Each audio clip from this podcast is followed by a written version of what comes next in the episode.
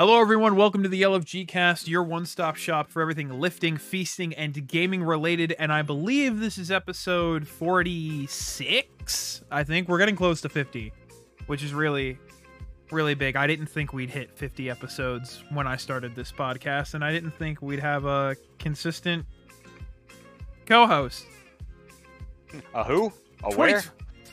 Speaking of, uh, it's Norstamu himself. What's up, dudes? Hey, Ramdarak, what is up, my friend? Welcome to the show. Uh, for those of you who are just tuning into the podcast, this is your show about everything lifting, feasting, and gaming related, like the intro says. Uh, we've got a big bit of news to go over before we get into today's topic. We've got some fan write ins on today's topic. So we're just going to start right now with the weekly weigh in. So, uh, Mr. Xephonblade, sir, Yeah. would you like to tell the fine folks at home uh, how you achieved Super Saiyan God form today? Uh, well, I I was Boo Boo the Fool, and I didn't do my math right, and I overshot, which ended up in a PR.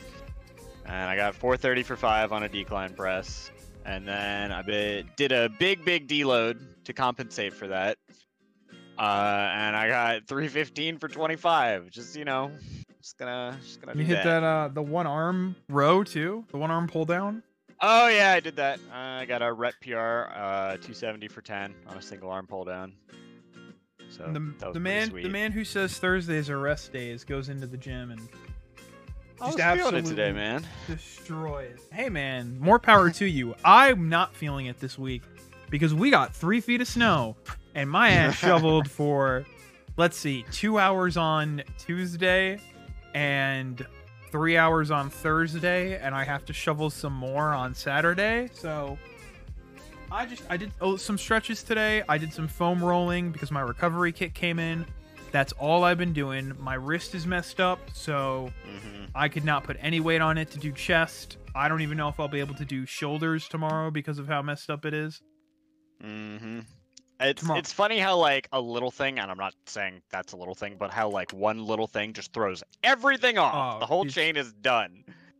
This week has been because we're gonna go right into food next. So this week has been like my most off week of like watching what I eat and everything since probably New Year's, like the week of New Mm. Year's. Uh, and it's because snowed in for two days. Uh, you know, didn't have my meal prepped because I knew I wasn't going to work and we were playing trials and then just kind of like picked at things. But uh I'm doing I'm doing the best that I can with what I got. hmm Have uh have you had any good foods? Did you give in to your Rice Krispie treat craving at all this week? Uh, I did not, because my sister had her birthday on the 30th. Mhm. Um, Happy happy late day of birth. and uh, I will thank thank you. I'll tell her, but uh, she turned 20, so there was like Ah. a bunch of birthday cake, right? So I was like, all right, I need to cut, cut back on sugar for a little bit, um, because you can't say no to birthday cake. Come on, You can't. Yeah, it's part of life. You got to eat Uh, that birthday cake. you got it. And so I cut back a little on that. Um, not anything like too necessarily exotic, but this morning the reason I was feeling it is uh put a bunch of fried eggs over a bowl of rice, Oh. and that is just like Oh. for me in terms of like a satisfying and calorically dense breakfast and nutritionally dense. That's the goat right there. It's just a shitload of fried eggs over a bowl of rice. Mhm. my uh I've done that at my fiance's house when we have like leftover taco meat is I'll do Mhm. taco meat with some with a couple fried eggs in like a burrito. Oh, bro. I uh last night my grandma made this Italian dish. I think it's uh called chicken scapiello or, or something. I can't remember the exact Mhm. name. But it's like chicken thighs cooked with some oil, peppers and onions, ground up Italian sausage, vinegar, peppers. Like it was delicious. And uh, I just I I ate too much of it. like I had a second bowl because it was just so good. hmm Let me tell you, as delicious as it was, it was the biggest mistake I made. I woke up this morning Oh. dying of thirst. I woke up this morning, my heart was racing. I was just sweating all morning until like my first hour at work, until I finally had like my shaker of water, like my first 28 ounces. And once I Mhm. started getting water in, my body was just like, okay, okay, let's relax. You had the meat sweats. It was bad. Tonight was leftovers, so I just had leftover meatballs, sausage, some leftover meatloaf, and a couple slices of leftover homemade pizza. So, like that Mhm. was that's about it. Meat didn't thaw out in time, so I was like, all right, it's just leftovers. Which is, listen, for people out there who don't like leftovers, if you do any type of content creation or you have any busy kind of schedule, leftovers can be a godsend. Like tonight, leftovers were great. I've eaten dinner and got it all done before stream. So Mhm. let me pull This up is the way. this is the way. Okay, so that uh that was the weekly weigh-in. There's a lot of gaming news. A lot of stuff is happening. Uh the first thing is the Mass Effect remaster got announced. Not announced, but they got their official trailer. And it's apparently mind-blowing. I haven't looked at it yet. It's very good. Yeah, I gotta go Very look at it. It's I played Mass Effect for the first time on the PS3 remake, remaster, I should say. hmm I'll probably buy the trilogy again for the PS4. I will not, however, buy um the N7 edition, which is a, a bunch of stuff, but mainly it is a wearable, fully functioning Commander Shepard helmet. Um, yes, sir. but that edition of the game that that edition does not come with the game.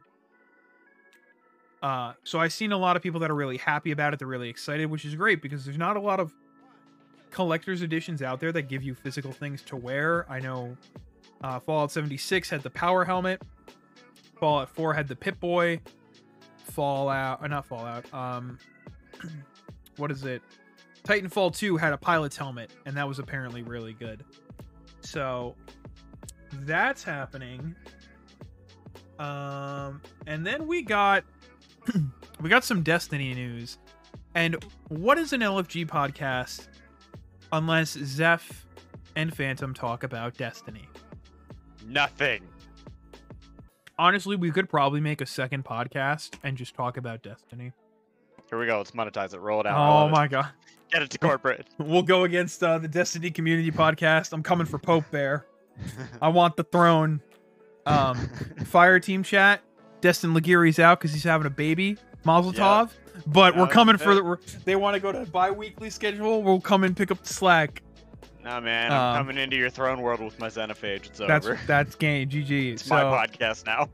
Um, so the TWAB came out, and we also got a trailer for season of the Chosen. Really hyped, really dope. Um, my desktop background on one screen is now the screenshot Bungie posted of Zavala and Osiris talking to Caiatl. Mhm. So that's really cool. And then uh so just some things to go over and then Zeph has something he wants to kind of get in about. Um but it's things we know. So the Swarm, the Palindrome, and Shadow Price are all returning. The new seasonal weapon for next season is a breech loaded grenade launcher. Hilarious. Mountaintop 2.0. It's Hillcrest, baby. Um, there's new trials weapons. It looks like messengers coming back, plus a new hand cannon, plus a new sword that looks like Tempest Hook, but it's solar. We've gotten the full reveal of the trials armor, which goes live on the 12th. That looks so crispy. hmm Um, and then what else did we get? Oh, Trials is getting a bunch of cosmetics. Mm-hmm. So they're getting a new ghost shell, they're getting a new sparrow, they're getting a new ship. Strictly So let me let me read this verbatim. This is not Eververse stuff. These are strictly in the playlist. So the ghost shell drop chances increases as you win matches and increases when you hit the 3 win, 5 win, 7 win and flawless milestone every week. The ship and sparrow drop chances increase every time you go flawless. So, what I'm getting from this is you can get these rewards as random drops, but for the ship and sparrow, going flawless increases your chance at getting it. Mm-hmm. hmm Um, Which uh, some people would take umbrage with and might lead to some FOMO, but honestly, like, I think as long as they're generally reducing FOMO, I'm okay with some things being Yeah. behind kind of an insurmountable wall. Of like, if you want the thing, you have to be good enough to get the thing. But otherwise, yeah. like Um, 95% of things should be open and free for So it's because the because the the longevity of Destiny is in a different spot than it was in Destiny 1. I can understand the argument for the raid exotics, right? Yeah. Um Anarchy 1000 voices, Eyes of Tomorrow, those incrementally increase with every run you finish, right? That I understand. Um things like this I have no problem with this. Like, if they were to say you get the ship by going flawless, I would have no problem with that. Because I think when you talk about fear of missing out, um, I think that should focus more so on seasonal content that comes and goes, rather than something that is going to be in the game for the long term, right? Because if you Mm, look at. D1, you if you look at D1, and I'm going to use this example because this is the closest thing we have. You only got trials ornaments by going flawless. Yeah. You could get the armor as random drops, and obviously when you hit the milestones of 3, 5, and 7, you got better drops, you know, you got a different Mhm. piece of armor, a different weapon you didn't have.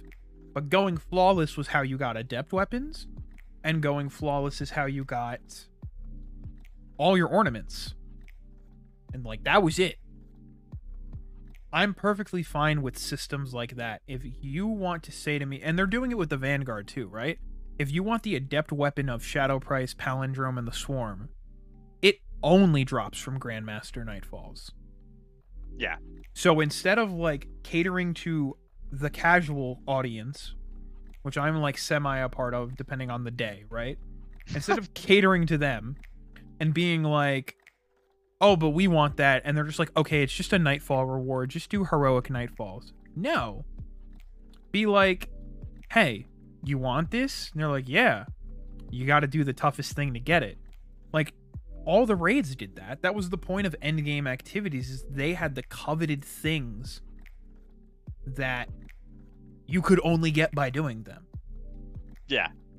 And I think the problem now lies with the fact that Destiny has gone free to play and they've taken on this seasonal moniker and model and they're constantly rotating things in and out of the game. Where Destiny 1 didn't have that problem. Everything was always in the game. So like if you were playing Taken King and you wanted Vault of Glass gear, you just had to manage to find a team to run Mm. Vault of Glass, right? Yeah. So I know they said they're gonna try and like they're focusing on cutting back on fear of missing out. I hope that certain things stay kind of prestige things, like raid weapons, like all raid associated things stay in the raid.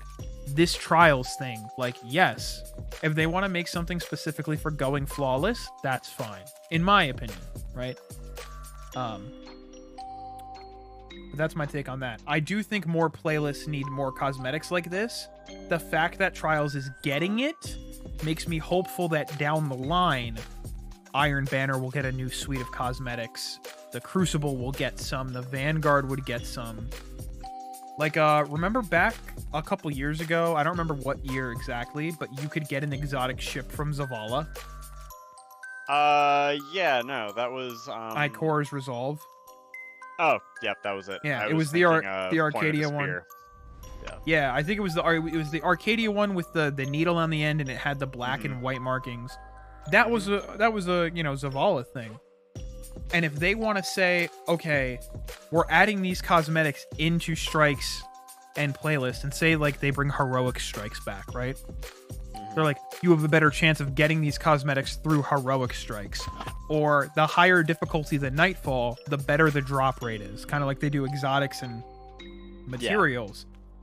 I think adding that kind of not carrot on the stick, but like distancing the reward from the player and being like, this is what you have to do to get a chance at this, I think that's good. And it gives players an incentive to be like, let's farm Nightfalls tonight.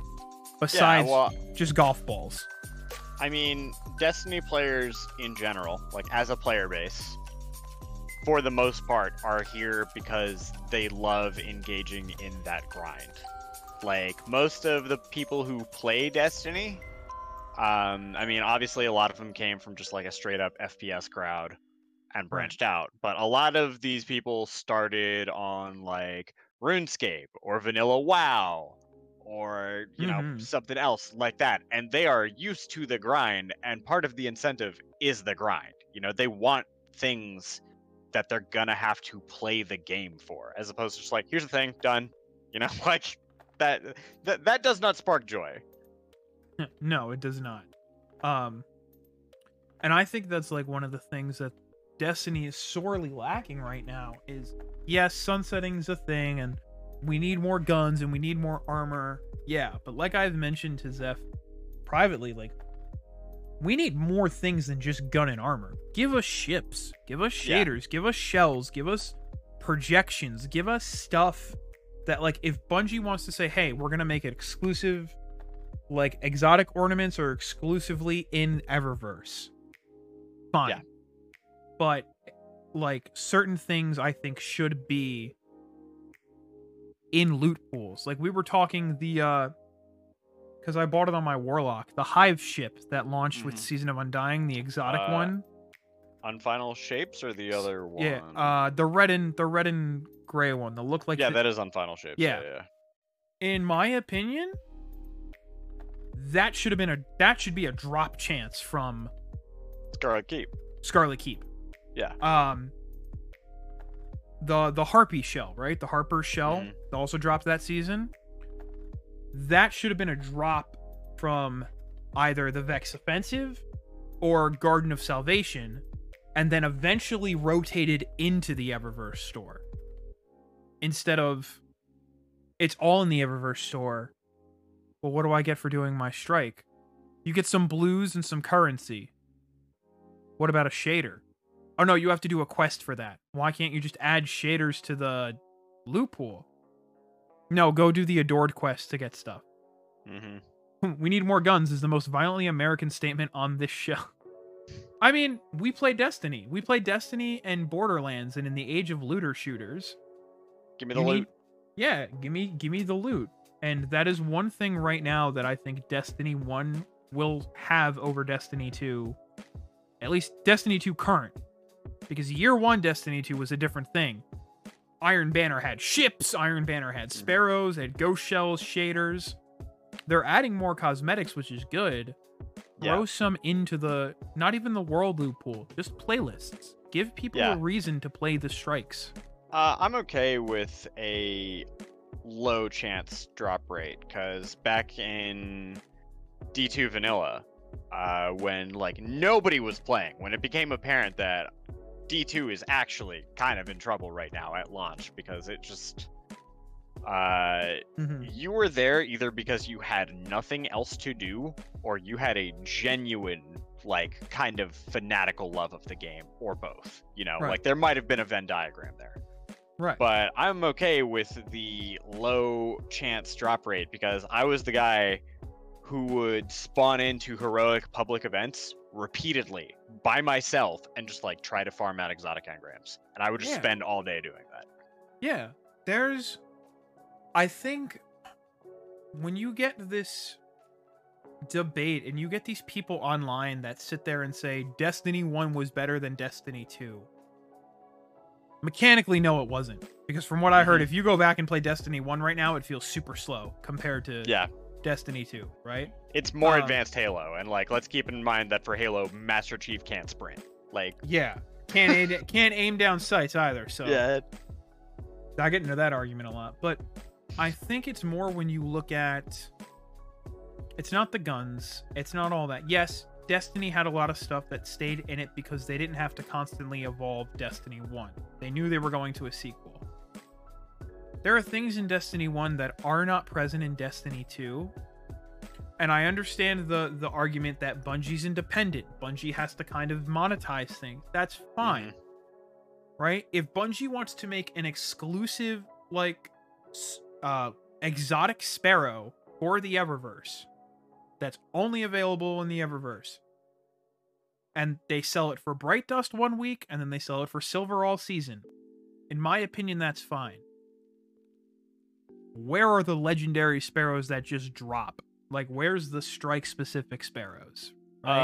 Uh, they're they're uh they're walled behind SRL Phantom. You just, Yeah. You just go just go do some So- SRL. You'll get it. So like that's that's the big thing I I always remember is like I remember going to the vault in D1 and just having the list of collections for legendary ships.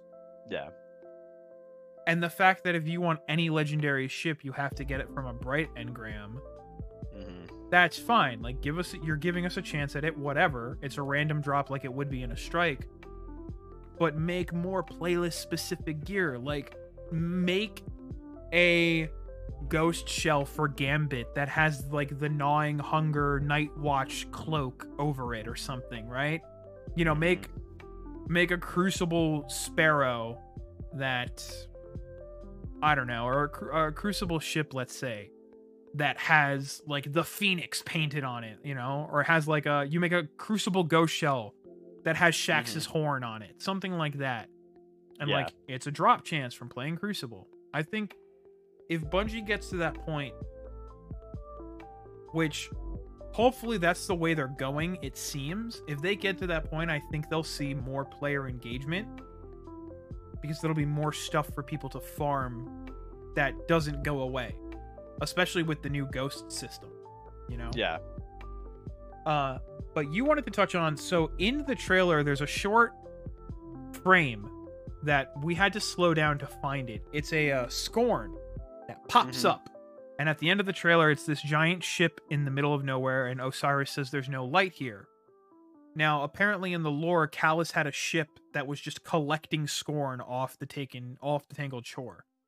Yep. People think that's what it is. Um, you think it's a dungeon. I think it'd be really cool if it's a dungeon.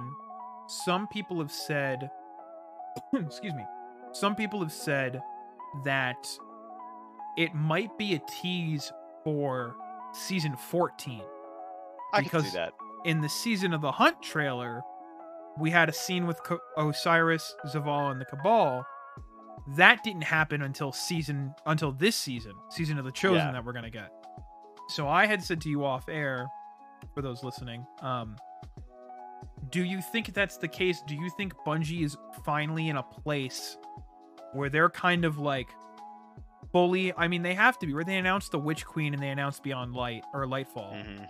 But do you think they're in the place narratively where they like they have a really good direction of where they want to go so they can start doing teases like this early on? Uh, yeah. Short answer, yes. Long answer is I think that Bungie has finally solved for X and Y equals MX plus B. now they're on a good trajectory, right? Um, but like somebody, I saw somebody posit kind of on Mhm. this note. I saw somebody speculate that the scene in the trailer with Caiatl, where they're like standing across from each other, the second one, where Caiatl has her knife and uh, Zavala is there with Masked Crow, right? Yeah, yeah, yeah.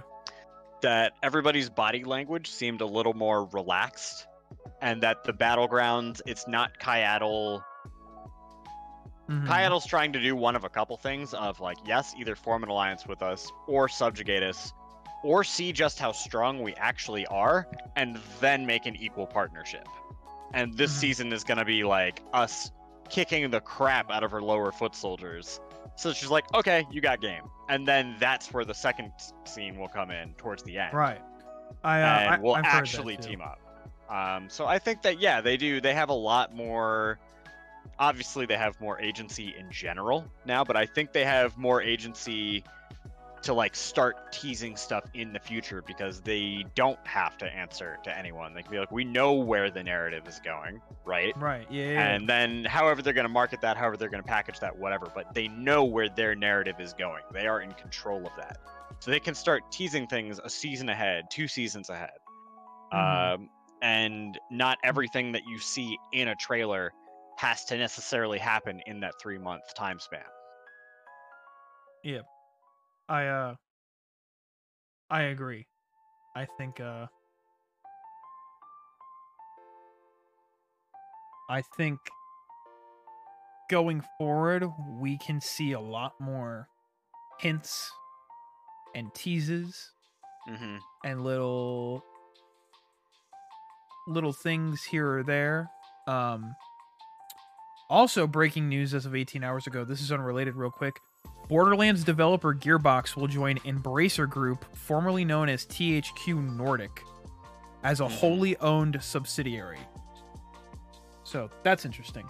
Um but yeah, I think we'll start seeing a little more and more like hints and, and teases and like oh what could this be? Oh what could that be?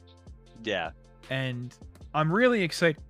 I had mentioned this on a tweet that somebody posted. They said you know what do you think destiny's doing right right now? Where do they need to improve? Do you believe the devs are listening? Yeah.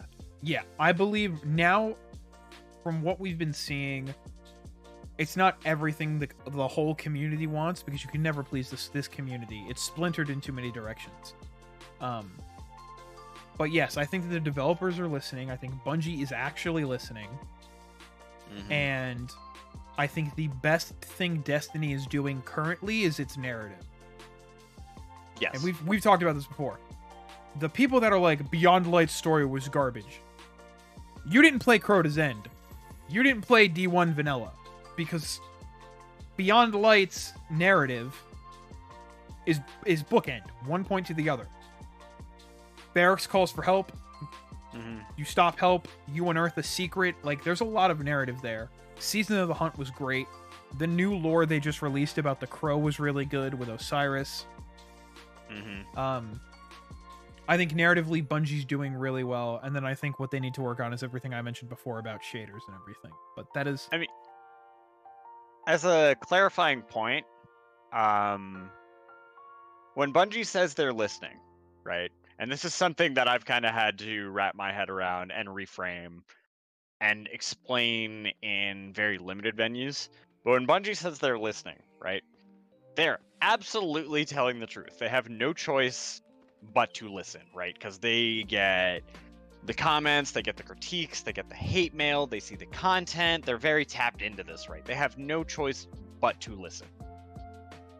However, when Bungie says we're listening, they never explicitly say, "Oh, we're following through on what you said." You know, right? yeah, they yeah, yeah. they're gonna listen to you, but they don't have to execute on it, right? right. Like that that's the disconnect some people have It's- of when they hear Bungie say we're listening, they're like, "Oh, they're going to do something." Not necessarily, right? You kind of got to take it in stride. Yeah, just because they said they're listening, they don't mean they're listening right. They're gonna they're gonna fix that right now, right? Yeah, no, that's Um, mm, I mean, look at tokens. They've been saying they've been talking about we're listening about tokens for two years, and we are just now seeing Crucible and Gambit shift away from those kind of systems, yeah. which means that you know, down the road, other vendors will shift away from those kinds of systems, like Zavala. mhm. So they're listening. It's just when you have a community this big in a game at this scale, it's like just a laundry list that just keeps getting added to. Mhm. Like look at uh look at the catalysts that we're getting now.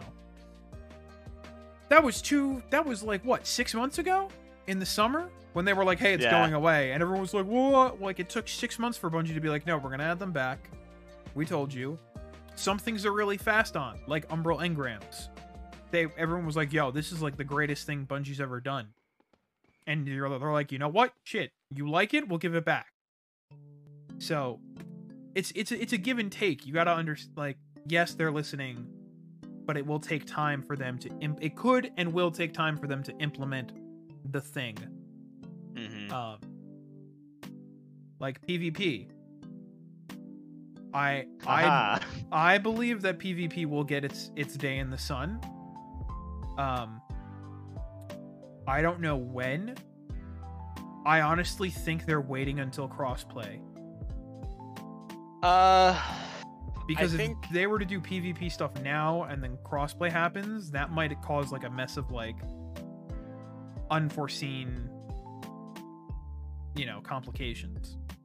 uh, I am gonna fully admit that it is not my wheelhouse to comment on the programming aspect of things, Oh, yeah. but yeah. I think that's a valid theory. yeah, this is all uh, speculation. Yeah, that that's a valid theory, I think, and I do believe that on one hand, PvP will get its time in the sun, like you were saying. I think um, there is going to be that reinvestment and that growth. Mhm. Uh, once again, they're still putting pieces, like they're not even putting pieces in place, right? They're still picking pieces up off the floor. They Yeah. are resetting the board. Uh, because they were in a transitional phase and then we had a we're still in the middle of a global pandemic and they were in a transitional phase. Yeah, so Um, th- they're having to do a lot of work and i think that once crossplay is set and more things are set that you're going to start to see that reinvestment. On the other hand though you've seen a lot of people who are invested in the pvp community. Uh, the diehards a lot of them are staying because they can find workarounds they can find things to keep things fresh and interesting. Yeah, and the rest of them are like going to play Apex or going to play Warzone. Like they're Mhm. finding other games and they are happier for it. To which I say, awesome, go be Yeah. happy in that game. You know, like we, I don't. At some point, yes, your complaints are valid, and we need to be listening to you because you're members of the community, and every member of the community is important because they're helping to build this game with us yeah. at the same time, if all you are doing is complaining and not giving us A, valid fixes, or B, you're just a broken record, go play a different game. Go be happy. Go somewhere Yeah. else. It's fine. Go be happy over there. I'll be happy over here in my sandbox. You go be happy over there in your sandbox. We'll both be happy. because this is uh this is stuff we've seen before, but in the other way. Like it's oh Mhm. man, Bungie only cares about the PvP crowd. Like there was the Yeah. longest time PvE was like we have nothing to do. There's no reason to do anything. Yeah. It's like but you can play Crucible and Iron Banner and it's like, you know. So it's in in my theory, in in in my head, what I theorize happening is crossplay comes out Mhm. and by next year, when the world has settled down and when things have finally shifted back to normality, you will see. Um, because Bungie's been hiring this entire time. Like, there's a whole set of Bungie developers that have never stepped inside that office. Mhm. Once Bungie, I feel like once you see Bungie back in their office, like back in their home turf, is when you start to see things either happen a little faster or things like Crucible Labs comes back. This comes Yeah. back. This gets changed. Um but we're not going to know until then. I didn't mean for this to be a Destiny episode, so let's round out the last 30 minutes. Um, you can't make me. No, it's fine. yeah, so thank you for listening. If you've stuck with us so far, we're gonna get into the meat of today's topic, um, which is what video game got you into gaming? Like, what was the one game that literally solidified you with like, no, this is this is amazing. I need more of this. I want more of this. Uh, Mhm. please gib. So we have some write-ins. Uh, and I'm gonna let Zeph go first. Uh, then go mine is there. mine is a storied tale, so you can go first. Oh, is it? Yeah. Okay. Um, so I was thinking about this all day at work, and I was going back and forth. Calico says, "I didn't mean this to be a Destiny episode," and other lies we tell ourselves. That uh, that is truly Phil Winter's lie. Um, I I can't. So, um, so I, I was going back and forth on this, and I was like, well, do I want it to be the first game? I was like, do I want it to be my, you know, at what point in my life did I feel like I felt that shift? hmm Um, and I think wholeheartedly, I have to say that the game that made me a gamer, the game that sat there and was like, this is what gaming is, and you can do this as much as you want, Mm-hmm. was Kingdom Hearts 2. Mm. It was, I had never played a Kingdom Hearts game. I remember seeing a cardboard like promotional piece in Toys R Us for Chain Yeah. of Memories when I was a kid. Yeah. And then I'm I'm sitting home one day watching I don't know, Cartoon Network, Nickelodeon, whatever the hell I was watching, and I and I see this cutscene and I see this black screen, the Square Enix like ding and this huge orchestral music starts playing and there's disney characters everywhere and there's a dude with spiky hair and in my head i'm like what is this? What is this? What drew me was the disney characters. I was like oh my gosh what are they doing? What's mickey Mhm. doing? And i bought the game and sounds this is gonna sound so stupid. When i first did the opening i got really weirded out by the last part of the tutorial when you're in the Twilight Mansion Mm. and the nobodies are everywhere because it's just dead silent. And then you just hear the swink, swink. Like that that creeped me out as a kid, but I, I pers- persevered. I got through it and I just I could not put the game down. And that was the moment I think that I was like, "Oh. So so you mean there's other games besides Mario?" there are and, other worlds. Like I was like, there's what else is there? Um and I have since like the rest is kind of history. As you can tell by the wall behind me if you're watching on Twitch. Uh I've played Kingdom Hearts 2 10 times. I own every game in the series and I've never looked back. And I, I don't think I would be in this position today recording a gaming podcast on a gaming website Mhm. If it was not for that game. So mine was Kingdom Hearts 2. What's yours, Zeph? Uh, so I didn't have like many systems growing up. Uh, my first ever system was a Game Boy Color. It was Classic. a neon green Game Yo, Boy Color. we had the same Game Boy Color. Let's go. And my first ever video game for that Game Boy Color was Ken Griffey Jr.'s Sluggers or whatever. Like it was it was a baseball video game. Beautiful. And I was like, okay, I have no real interest. It was a present, right? yeah. Uh, I have no real interest in this, but you know, like, hey, it's it's a game. Not gonna complain. Played that. Uh, got Pokemon Pinball. Had fun with it. Pokemon still just like the novelty of video games. Just like, wow, this is fun. You know, I can do this. Yeah.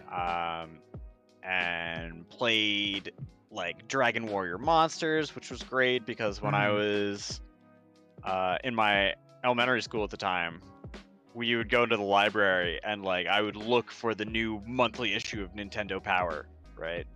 Oh yeah. So I'd just be like, oh man, this game's gonna come out. Uh, and you know, just get prepared for that. But nothing like really grabbed me, grabbed me. I got some stuff like that. Uh, Dragon Warrior Monsters, like I said. I played Magi-Nation, which was fun. I actually, instead of going online, I wrote a letter to Nintendo. I wrote a letter to Nintendo because I got stuck at this one part in Magi-Nation as a kid Oh no. and uh, it turned out to be really simple and i was just like stupid because i was a kid Oh my gosh. and uh, i got a letter back i legitimately got a letter back and you could just tell the person who had written it was just like this kid's a fucking idiot because like the solution turned out to be super simple but i thought it was funny that i got the letter back but so these kinds of games of just like you know, turn-based RPGs and JRPGs and stuff like that. I started Ah. to really gravitate to that. So the game that really grabbed me, the one that made me run out all the ink in the printer and all our printer paper, printing out the uh, guide from GameFAQs, was Golden Okay. Sun on the Game Boy Advance. Golden Sun. Golden Sun on the Game Boy Advance is like unimpeachable. It is the goat. Uh, and I've played many other games since then that I would consider in some ways better and have more depth. Uh, some games Mm. I enjoyed more, but like Golden Sun is enshrined as that first game where just like I was in. I was obsessed. And you were just Um, hooked. Yeah, I I printed out a man's guide from GameFAQs. Dude, I could have just left it online and scrolled through when I needed to, but no. listen. I printed this thing out page for page, drew a custom cover for it. Like I took another blank piece of paper and like made a tome out of this thing, right? And put it together with binder clips and hid it in a secret place for when I wasn't playing the game and I would just have it next to me when I was playing Golden Sun. So that is like the game that I really got into it as a kid. I am I am now discovering that you and I had somewhat similar childhoods. So when I eventually got Kingdom Hearts 1, Mhm. my mom helped me print out cuz I was big into strategy guides. Like Yeah, I don't know yeah. if I I don't know if I have any here, but I know I have like in storage I have like Lego Star Wars, Sonic Advance 2, Pokemon. XD, Gale of Darkness. My Yep. mom had to tape my Pokemon Crystal and my Kingdom Hearts 2 strategy guide Mhm. because I would just re- I would just thumb through them so much the pages fell out. Yep. The binding was torn. She uh when I had gotten Kingdom Hearts 1, she helped me print IGN's walkthrough guide Mhm. for Kingdom Hearts. And I don't know if I still have it, but I distinctly remember that happening. And I was like, bruh, it's just we're we'll do it we'll do an episode eventually about like our earliest gaming memories, but Yeah. when you have talks like this, you kind of realize just there's a reason people say gaming brings people together. It's because a lot of people end up having like I had Pokemon Pinball on my Game Boy Color, and my mom I used to get annoyed because I would fall asleep playing it at night, Yeah. and I would wake up in the morning and I wouldn't know where it went, and I would scramble for it, Mhm. and she'd get up and she'd be like, "You fell asleep with your Game Boy game." Mhm. Um, it's so funny because my mom calls my DS a Game Boy. Mhm. Like that's just everything in her head. Handheld is a Game Boy. Yeah. Um. uh, I mean, and that's pretty funny, but Pinball or uh, Pokemon Pinball, that we had a long road trip one time, and that was like the game I had brought. mhm. Uh, and I hit my high score in the red course, where I got to the Mewtwo stage a couple times. I hit my high score of like over oh, six billion in Pokemon Pinball. you got to Mewtwo. Yeah, You're better than me. um. we had a lot of time, dude. no, I believe you. Um. I was really bad at games as a kid, and like I would get stuck on a lot of games. Like uh, we had Mhm. SpongeBob and the Legend of the Golden Spatulas. okay. I got stuck alright. on the Fish Hook Carnival. We or Kelp Kelp Forest. Um we got um Calico says my brother overheard and screamed across the living room, Pokemon pinball. is so insert intense profanity here. Good. Um, You're right. You're right. It's a like- perfect game. Wario Land 3, I got stuck. I was just a bunch of games, like as a kid. King the first game I remember beating was Dragon Ball Z Boo's Fury on the Game Boy Advance. I had that. That I remember I had to keep it paused in my dad's car because we went to a Mhm. birthday party and I couldn't save it. And I was at Yep. the Kid Boo fight. I came Yep. back, it was still on, and I beat Kid Boo.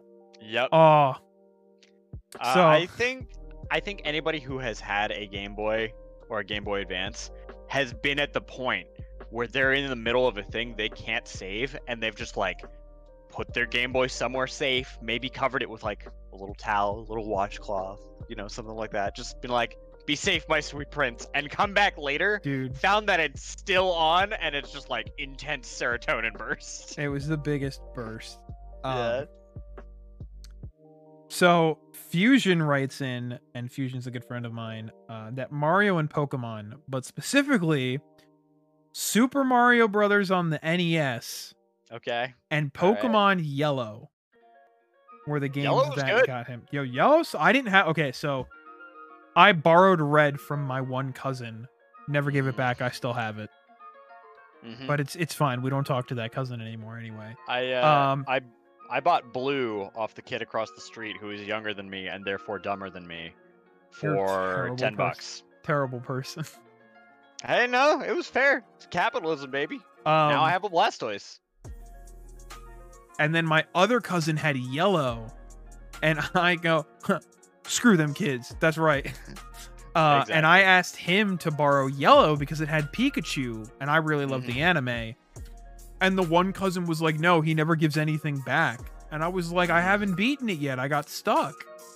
Mhm. But this other cousin was nice. He let me borrow it. He helped me get through Silph Co., uh, Silphco. Uh, and then I gave it back to him. I still have the red Mhm. copy though. But uh Poppin' Lock says yellow was god tier. Yeah, dude. I last time I played yellow was on a ROM when I studied in England, and I just I kept Articuno in my party and just mopped the floor with Lance. I was like ice beam everything. Yep. You're done. Uh, yellow, honestly perfect, but the game that got me into Pokemon was Gold. Gold is a perfect Pokemon game. I got one better. Are you gonna say Emerald? Crystal. Crystal? Okay, Crystal is pretty good. got Crystal for Christmas one year. And I remember this. I remember this vividly. And there's there's a lot of my childhood I don't remember, but there's certain moments I remember Mhm. exponentially, visibly. Poppin' Lock says yes, Zeph, me too. Mhm. Emerald Emerald's is his favorite. Um, I had Sapphire, so I got Crystal for Christmas, and I sat on the steps in my grandparents' house on Christmas Day Mhm. and played Pokemon Crystal nonstop. I sat at the Mhm. dinner table and played Pokemon Crystal nonstop. Yep. Pokemon Crystal is the first Pokemon game in which I beat the Elite Four, There you go. and I think that is the reason my favorite Pokemon is Suicune. Um, okay. All right. No, that's valid. That's valid. I had I had Sapphire and a blue SP. My mom bought Mhm. them at the same time.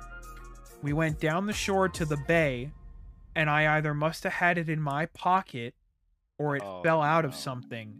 Because when we got into the car to go home, I I couldn't find it. That's and- It was I had a Sceptile was my was my starter I chose, and I was in love with this game because we had gotten it that summer right before we went away. Mhm. there was even a point in high school where I was at my grandparents' house, like ready to take a nap. And at this point, my mom bought me a new SP. My mom bought me a Mhm. new copy of Silver. Like everything was Mhm. fine. I was laying on the couch about to take a nap, and I remembered that because at this Mhm. point it was like maybe like five years, maybe six Yeah. in between.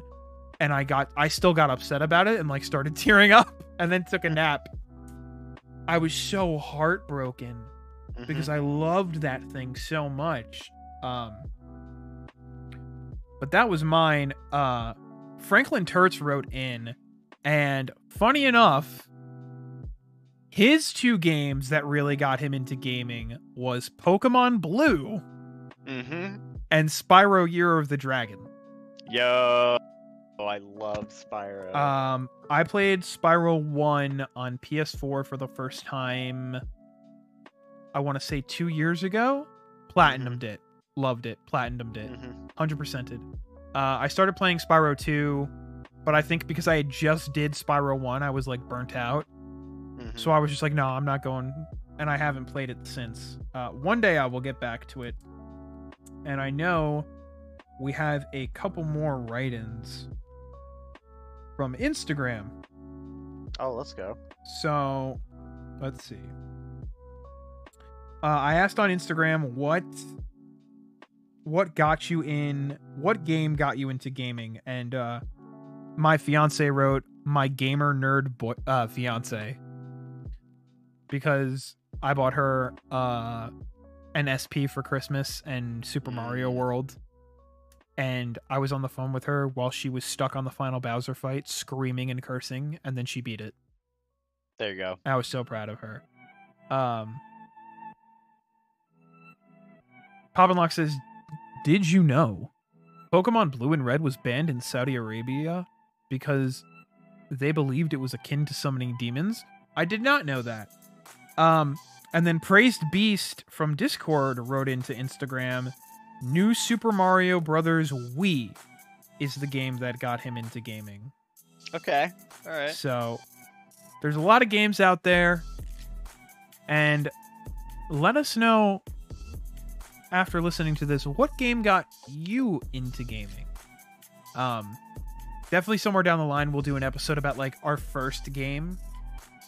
Like the the what our earliest gaming memories and stuff like that. We'll do an episode where we like what's our favorite game of all time. There's a lot of stuff. So if you made it this far, thank you for listening. Uh, like we said, this was not a Destiny episode, but things get away from us and we get excited. So that's that. Uh, if you want to join in on the conversation, we record live every Thursday over on twitch.tv. The link for that will be in the podcast description, as well as Xephonblade's Twitch channel link. You can go catch him smoking fools in Iron Banana.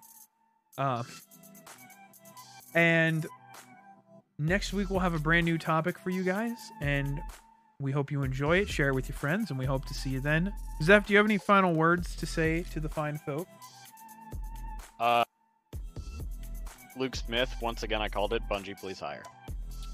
We got to tweet at them. Joe Blackburn, this man has called it. please, please hire. Receipts. Um, Bungie, I love you. All right, no, I'm good. okay. So until next time, don't forget to lift, feast, and game, and we'll see you in the next one.